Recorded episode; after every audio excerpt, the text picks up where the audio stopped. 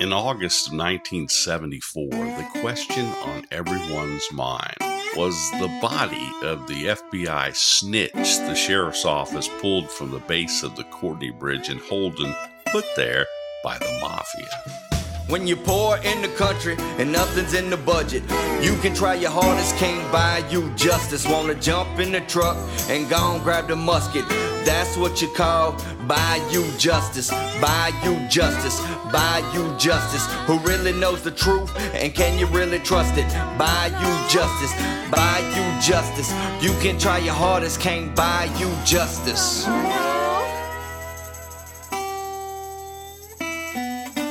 Welcome, everyone, to the very first episode of Bayou Justice. My name is H.L. Arledge.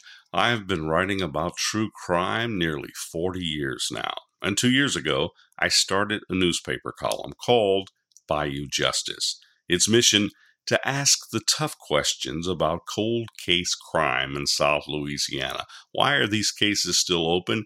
And who knows something about them? That's what we're here to talk about. What we'll do on the show is we'll revisit cases that we've already covered in the newspaper column and have been in the book Bayou Justice. Every time I revisit these crimes, these stories, I update them, telling you the new information that I've learned from your tips, from calls that have come in, and talking to different law enforcement officers and members of the family of victims, and sometimes even the uh, alleged perpetrators in some of these incidents. So this week, we're going to start with the very first story in the Bayou Justice book. In the newspaper, I guess about a year and a half ago now, it ran under the heading Only Hoodlums Eat at Hi Ho. In the book, it's simply called The Hi Ho Murder. The first corpse I ever saw belonged to a party barge captain named John George Trathan. At nine years old, I watched eight Livingston Parish sheriff's deputies pull Trathan's body from a briar patch at the base of the Courtney Bridge in Holden, Louisiana. Bright sun, chilly air. I'm squinting, standing next to my mom and a few other nosy neighbors. According to the Associated Press, Trathan's body was found by a swimmer Sunday, August 8, 1973. Shortly before noon, behind a clump of bushes next to LA 1036, near a bridge over the Tickfaw River. Authorities identified the body as John George Trathan, 41, a party barge captain and professional sports angler from Miami Beach, Florida. Trathan was also a veteran of the Korean War and the United States Coast Guard. According to the paper, he was shot four times in the chest, side, leg, and chin. His rigamortized right hand still held a cigarette butt in between two fingers. Now, I didn't see the cigarette, but I did see the wool cap. It fell from the stretcher as the deputies pushed through the brush and lost their balance on the sandbar that day. Within days of the murder, the first of five men were arrested and put behind bars. Two weeks later, the Livingston Parish Sheriff's Office dropped all charges and released them.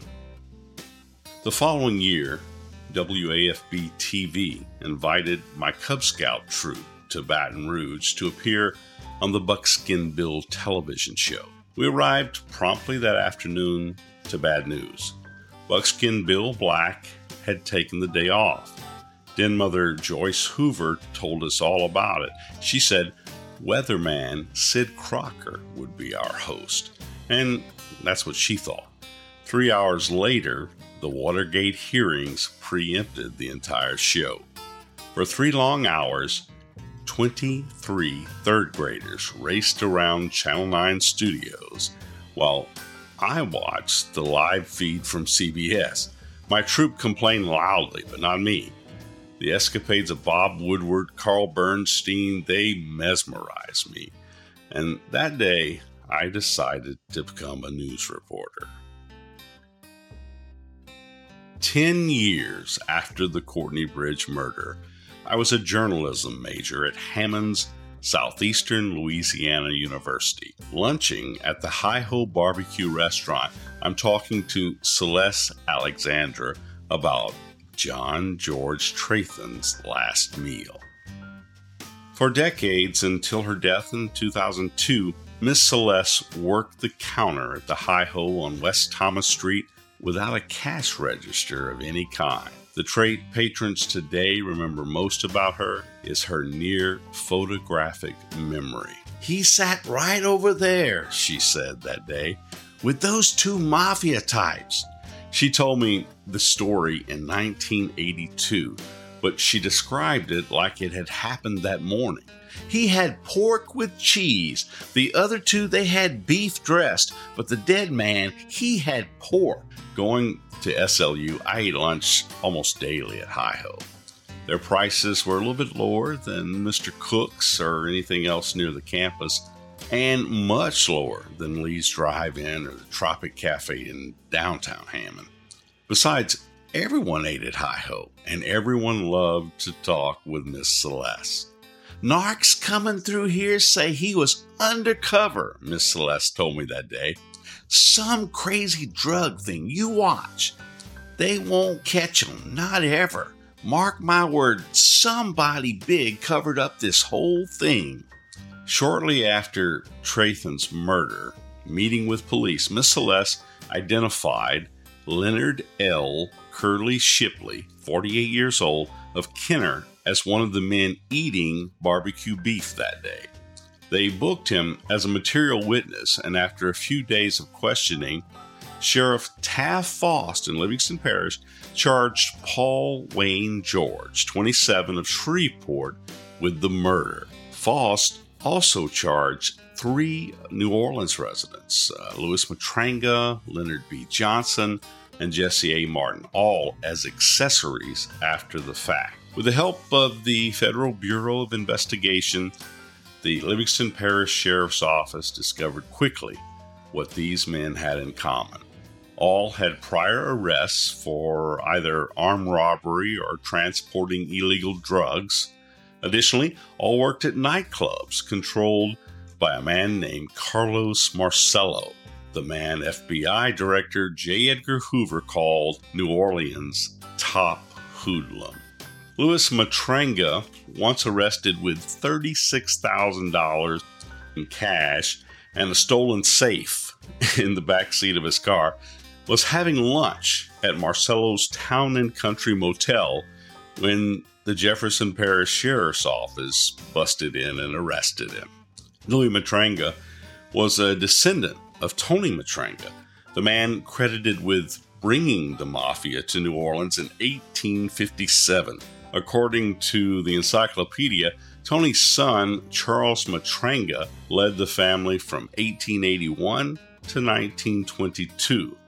Underboss Silvestro Silver Dollar Sam Carolla took over after that.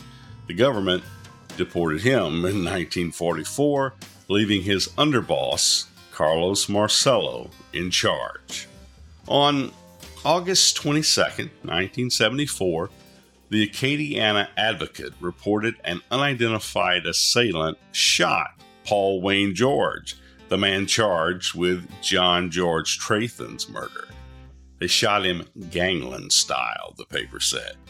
He was shot six times outside a night spot he owned, according to the Times Picayune, on US 167 southwest of Lafayette at about 10:30 p.m. Lafayette Parish Sheriff Carlo Listi said everyone knew George was involved in organized crime. But what about Shipley, the man Miss Celeste saw dining with Trathan? In 1997, former Hattiesburg, Mississippi Sheriff Leroy Hobbs, then serving time for attempting to bribe Louisiana Governor Edwin Edwards into pardoning convicted hitman Kirksey Nix Jr., identified Leonard Curly Shipley as the racketeering representative that paid him to approach Edwards in the first place. Nix, by the way, was the hitman who killed New Orleans grocery magnate Frank Corso, and the wife of Sheriff Buford Walking Tall Pusser. Nix also started a sex for sale business from within Angola State Penitentiary back in the 90s. But I guess those are stories for another week. On August 10th, 1973, the Livingston Parish Sheriff's Office cleared Paul Wayne George, Leonard Curly Shipley, Louis Matranga, Leonard B. Johnson, and Jesse A. Martin of all charges related to the now unsolved death of John George Trathan.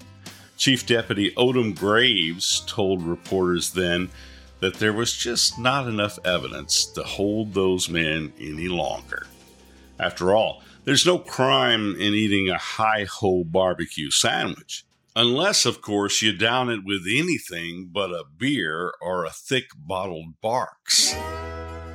Bayou Justice is a weekly true crime podcast and newspaper column featuring notable crime related stories and focusing primarily on cold case files from South Louisiana. To support our work, please subscribe, like, and share, or purchase the book. Bayou Justice Southeast Louisiana Cold Case Crimes is available wherever paperbacks and ebooks are sold. Until next time, if you have information regarding an unsolved crime, please contact your local police agency, Crime Stoppers, or me, H.L. Arledge at Bayou Justice.